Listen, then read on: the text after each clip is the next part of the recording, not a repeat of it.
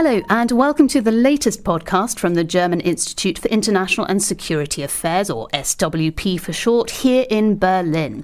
In this podcast, we discuss what's on the minds of policymakers, or at the very least, what should be on their minds.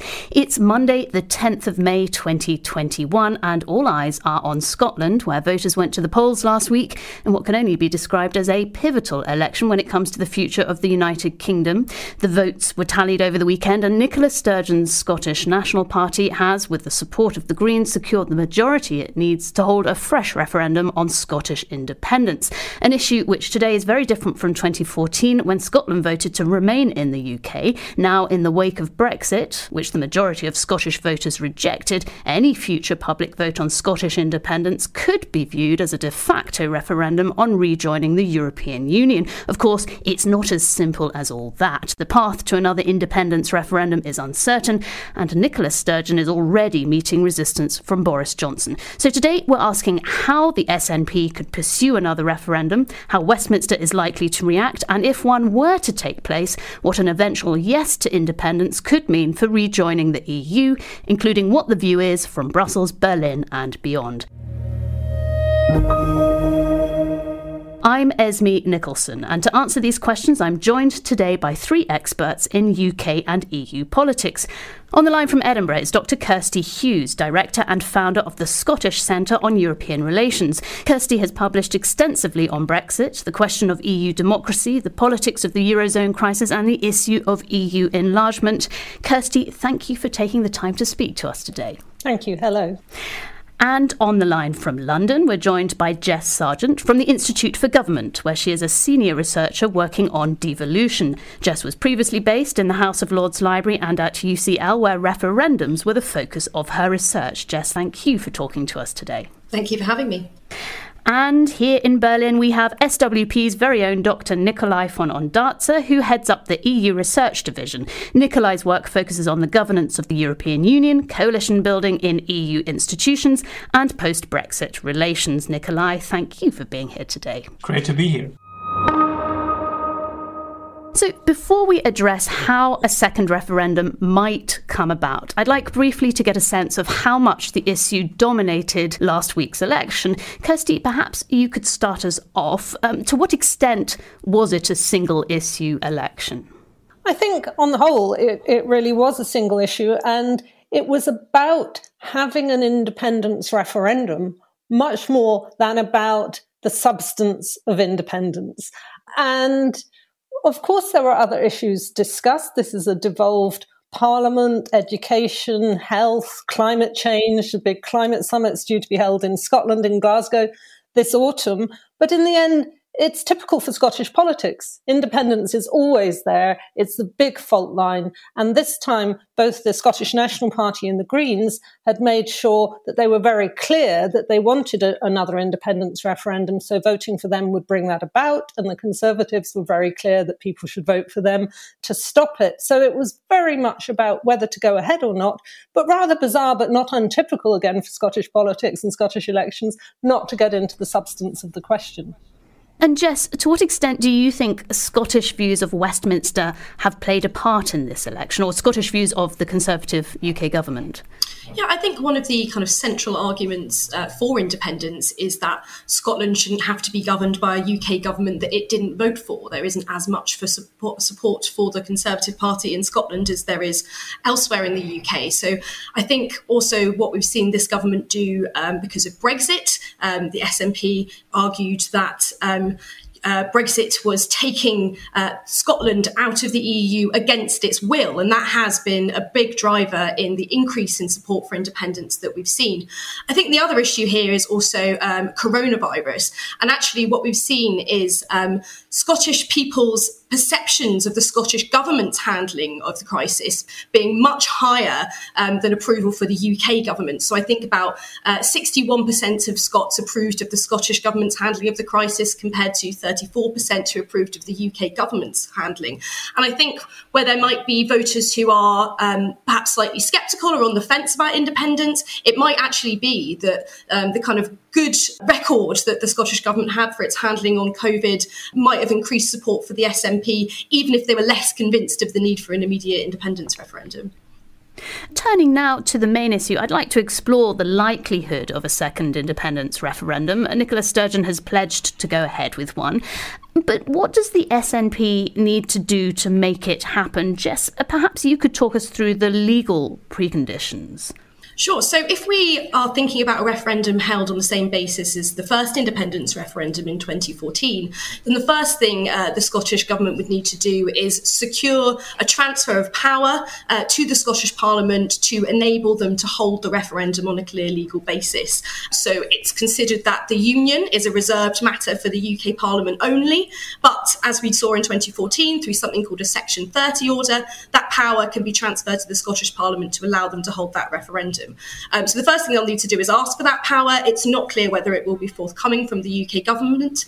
Even if it isn't, what the SNP have said is that they will introduce a independence referendum bill into the Scottish Parliament because they think that it is still contested. It might be that actually the Scottish uh, Parliament does have the power to hold that referendum, and it's likely that if they did that, the UK government might challenge that in court, and the Supreme Court would decide who had the power to hold it. So it's a very difficult legal question question and one that hasn't yet been tested. There are a few routes there that I think the SNP will try. Obviously, their preferred option would be for the UK government to concede the principle that they should be given the power to hold an independence referendum this time. And is that because they potentially have concerns about the view of Brussels if they were to rejoin the EU at any point about what was the basis on which Scottish independence was potentially won? And are there legitimate alternatives? You talked about the Supreme Court, or are there concerns about that within the SNP? Yeah, absolutely. I mean, Nicola Sturgeon has been very clear that she wants any referendum and therefore subsequent independence to be um, accepted by the international community. And I think um, the EU is, is a big part of that. Certainly, I think Nicola Sturgeon's position is that she would be happy to test the principle in court of whether the Scottish Parliament could hold a referendum without Westminster approval. It's not clear that if the Supreme Court either ruled against her or there was something else that stopped that bill passing, that she would proceed anyway. I think Nicola Sturgeon personally is quite cautious. Um, she wants to make sure that everything is done legally by the book, but equally, there are also people in her party that are perhaps a bit impatient, that are sick of kind of waiting around for Westminster and so she might come under increasing pressure to look for a plan C, as it were. Well, those are the legal hurdles. Kirsty, what about politics? Referendums are, by their very nature, divisive issues. What, what impact will the demand, or would the demand for a, a, second referendum have on UK politics and on politics within Scotland? I think we can see that impact already. And it, it was a very strong victory that the two main pro independence parties won the SNP and, and, Greens, the SNP falling just one seat short of a majority in its own right, which under the Scottish proportional representation system, unlike Westminster, is quite hard. So those divisions and those differences of view are there and have been there. And I think what was interesting, just going back briefly to 2014, is after that referendum, when the yes side got 45%, they lost. But they looked a bit like the winners. They were energized. They thought it was so great to have got that much. And the, and the UK winning side were, were really worried because they hadn't won by more. So, so I think that the politics in that sense, even before Brexit, are quite interesting. But I think what really needs to happen is that the debates about the substance really start to happen, that, that we see how you could rejoin the EU. What are the pros and cons in terms of citizenship or being in the EU and, and so on and so forth. And at the second half of last year, we, we saw the support for yes going quite high 20 polls and more in a row over 50% but now it's very much back to 50-50 that's what we saw in the election. They, have got a majority in parliament, the yes side. The actual breakdown of the votes is basically 50 50, with, with a, a lot of younger people very much in favour of independence and the EU. So the way to get past those divisions and to win a referendum is either side really needs to push that up to the, the 60% and they need to have the confidence to make the arguments. And I'm not sure, you know, the union side, the UK side is not very confident how to make its arguments. Uh, Boris Johnson and Brexit is an English phenomenon, and the Scottish side, the SNP side, is is maybe more confident, but then they've got to start tackling some of the tough, difficult economic and political issues. Well, as you both say, this is not just about independence, it is potentially about rejoining the EU. So, Nicolai, perhaps I can bring you in at this point in order to hear the EU perspective. What is the EU perspective? Are Brussels and the EU's 27 member states keen to see an independent Scotland rejoin the EU? And, and on what terms would that be possible considering the recent Brexit divorce? For the EU, it is quite a balancing act. It doesn't want to be seen as interfering in the composition of the United Kingdom and be seen as the actor who is trying to break apart the UK. Um, but there are, of course, people, I would say, in the Brussels bubble and also within member states who couldn't contain some sort of Schadenfreude, if I can use that German word, if Brexit leads eventually to Scottish independence. And with that balancing act, I think for now the EU will try to stay as neutral as possible. In 2014, before the independence referendum, the EU basically kept out of all the discussions on whether an independent Scotland could remain or again become an EU member state. And the same, I think, will happen uh, in the immediate future. Um, as was just discussed, it's a long road until an independent independence referendum with the legal and political battle between uh, Boris Johnson and the SNP. And in this phase, I really wouldn't expect any formal stance of any EU government. It's only later down the road if we come to an actual referendum or even a yes vote for, for an independent Scotland where the EU would really take uh, take a stance. And what we should also figure is that there are certain member states who still have their own problems with, with regional secession movements. I'm looking in particular at Spain, who want to ensure that any discussion on about Scotland is kept totally different from their problems with Catalonia. Uh, and here, I think Brexit makes a certain difference. In 2014, it was an independence vote in, in a EU member state. Now the UK has left, and there's a, a clear differentiator. And this really counts for many EU member states. But the second differentiator would be if it's a, an undoubtedly legal referendum. So I think from an EU perspective, it really matters uh, whether there is a consent from the UK government or at least uh, a ruling from the Supreme Court that Scotland can go ahead and that it's clear that this is a constitutional legitimate referendum. And so I think these two points, the political view and the legal view will come together for the EU, which will keep neutral for the time being and only take a position once we get closer to an actual independence. And say we get to that point, what impact has Brexit had? I think it makes it political a very careful balancing act for the EU how how to react. We just saw that shortly before the election there was an open letter by 170 uh, personalities from the UK, but also many EU countries who said uh, keep a door open for Scotland. After uh, the European Parliament voted on the withdrawal agreement, they sang Auld Lang Syne in the European Parliament. So there is a strong connection between Brexit and potential EU membership. And the EU also wants come back to good neighborly relations with the United Kingdom.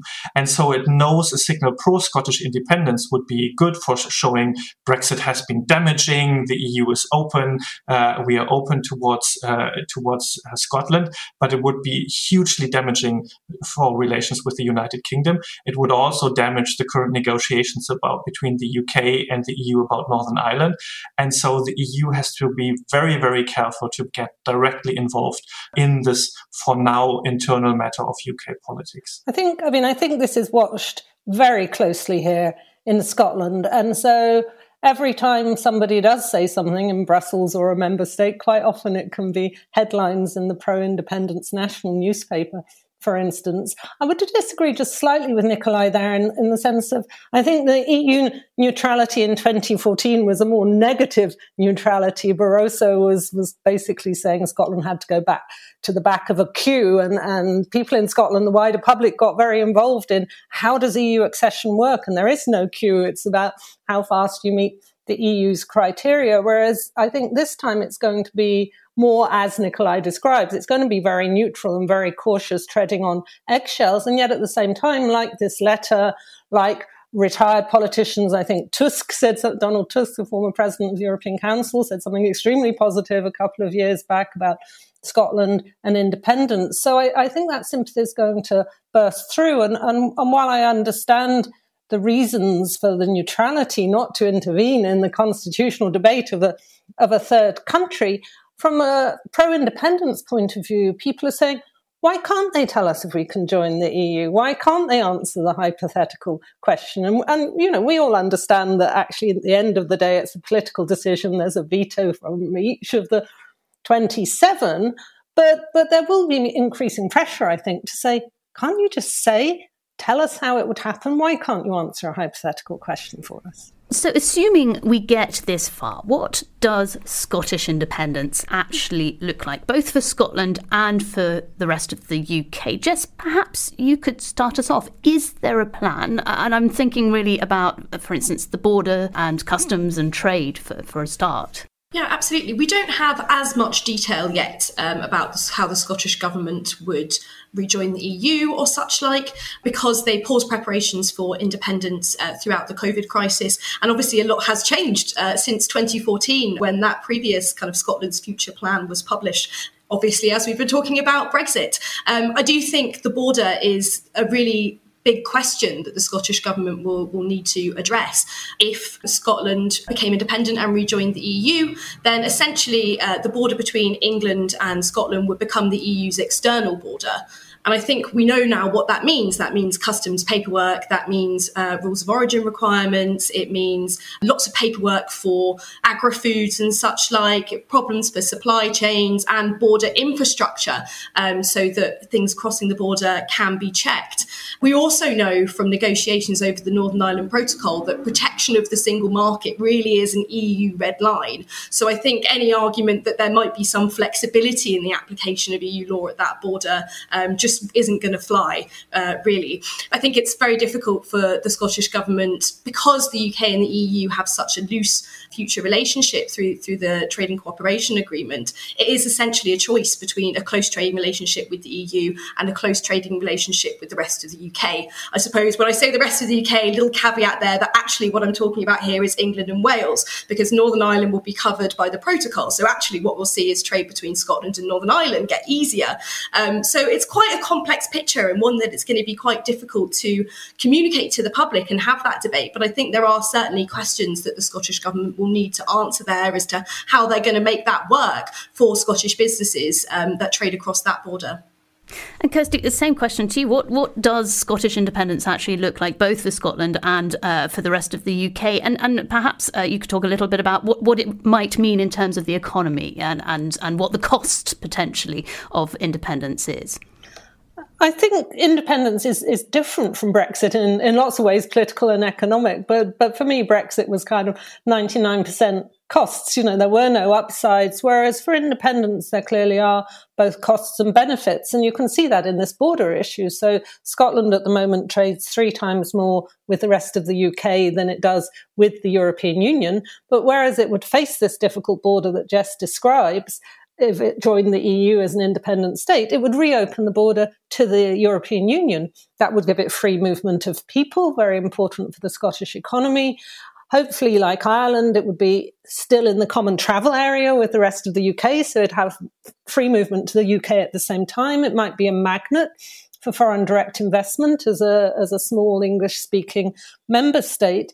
And I think you need an economic argument for independence that says, well, over the next 10 years after independence, we'd expect to restructure and reorient and remanage the economy in this, this, and this way. So, in a sense, the argument about the border is actually an argument about what's the overall case for economic case for independence. And and we haven't really seen that in, in any detail. Um, and in terms of joining the EU, some of the economic issues like currency, if Scotland was still using the pound, could it even join the EU because it wouldn't control its own monetary policy or its exchange rate? Um, what about the deficit it might have? But then, where are the EU's fiscal rules going post post the COVID crisis and and so on? I think there's a lot of questions that are going to have to be answered, and I, I hope we start to debate them now and not in the six weeks of a referendum campaign, whether that's in 2023, four, or, or, or very much later. And Nicolai, uh, what challenges uh, and opportunities does Scottish independence present the EU? I'm, I'm thinking beyond borders now and more along the lines of foreign policy and security, for instance. So, from an from an EU perspective, it would be on, on first sight a normal accession process. So any any European country after Article 49 can apply to to join the European Union, but the EU doesn't have an obligation to take it in. And so the EU would very carefully look at uh, the the laws. Uh, could could Scotland apply the EU acquis, which would be easier since it still would have most of the EU laws um, taken over from from Brexit. It would look at democracy, rule of law, which I, I don't think either are problematic uh, for independent Scotland, um, and look at a functioning market market economy.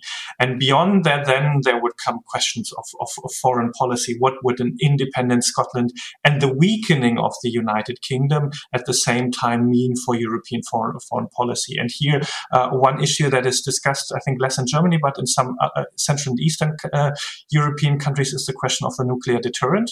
Uh, the UK uh, nuclear capable submarines are stationed in Scotland, and experts say they can only be stationed in Scotland for now, while, as far as I understand, the Scottish National Party and in particular the Scottish Greens are quite skeptical about them being stationed there. Uh, so this could be a huge issue for NATO and the security of some Central and Eastern European countries. What happens uh, to the uh, to the territorial waters of Scotland? Um, how does that work for NATO? Where could the nuclear deterrent be stationed? And how would Scotland then fit into the European security architecture, both as a potential uh, EU member, uh, but also with an uncertain future towards NATO and uh, the British nuclear deterrent? Well, finally, we come to the most speculative part of the podcast, and a lot of what we've discussed today is is based on many an if clause. But but I'd like still to gauge at this fairly early stage what uh, the outlook is for Scotland, the rest of the UK, and for the EU, and how long any potential independence referendum might take or when it might happen. Kirsty, what's your forecast? My forecast at the moment is is that this really has changed with the results of the Scottish election. So it was very unclear but before the votes came in last week. And now there looks like a much higher chance, it's only a chance, that there could be a referendum in the next four years, uh, may, may be complicated by UK general elections and so on. So I, I think there's, there's a higher chance. I think it's being accepted as legitimate more across the UK. Commentators in England, some political commentators and politicians in England.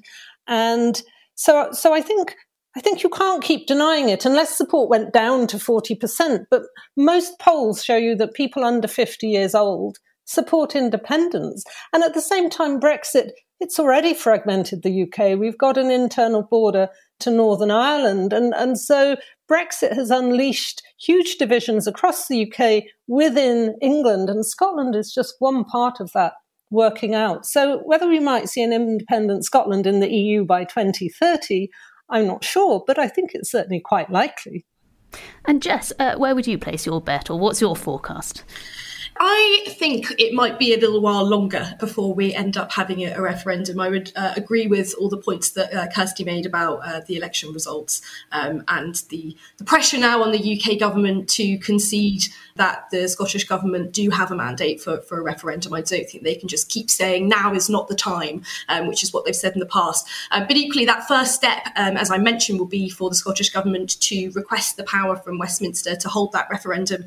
Nicola Sturgeon has made it very clear that she doesn't want to talk about the referendum until um, COVID is dealt with. Um, so it might be a little while longer before she formally makes that request. I, I may be proved wrong very soon, but that would be my kind of hunch. Um, then, even once that principle is conceded, that the UK government does accept that Scotland has a mandate to hold a referendum, then there's likely to be some lengthy negotiations between the, the UK and the Scottish government about the exact terms of that referendum. We saw that last time with the Edinburgh Agreement. That whole process took a, took a couple of years there. And even then, the UK government might decide to impose certain conditions on when that referendum can be held.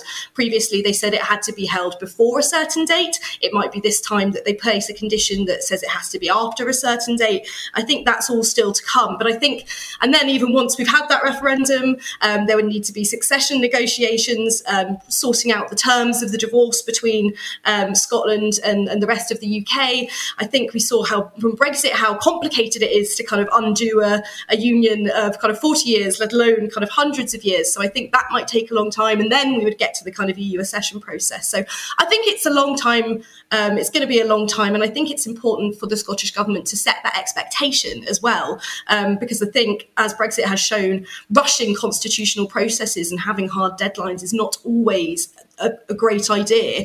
Um, and actually, if you're a Scottish voter, I think understanding the steps in, in that process um, and what independence would mean in terms of uh, the length of time and the and the sequencing of negotiations is quite an important piece of information when you're deciding whether or not um, you you want Scotland to become independent. Um, so lots of steps in that process. Um, my my feeling is that they, it might take a while.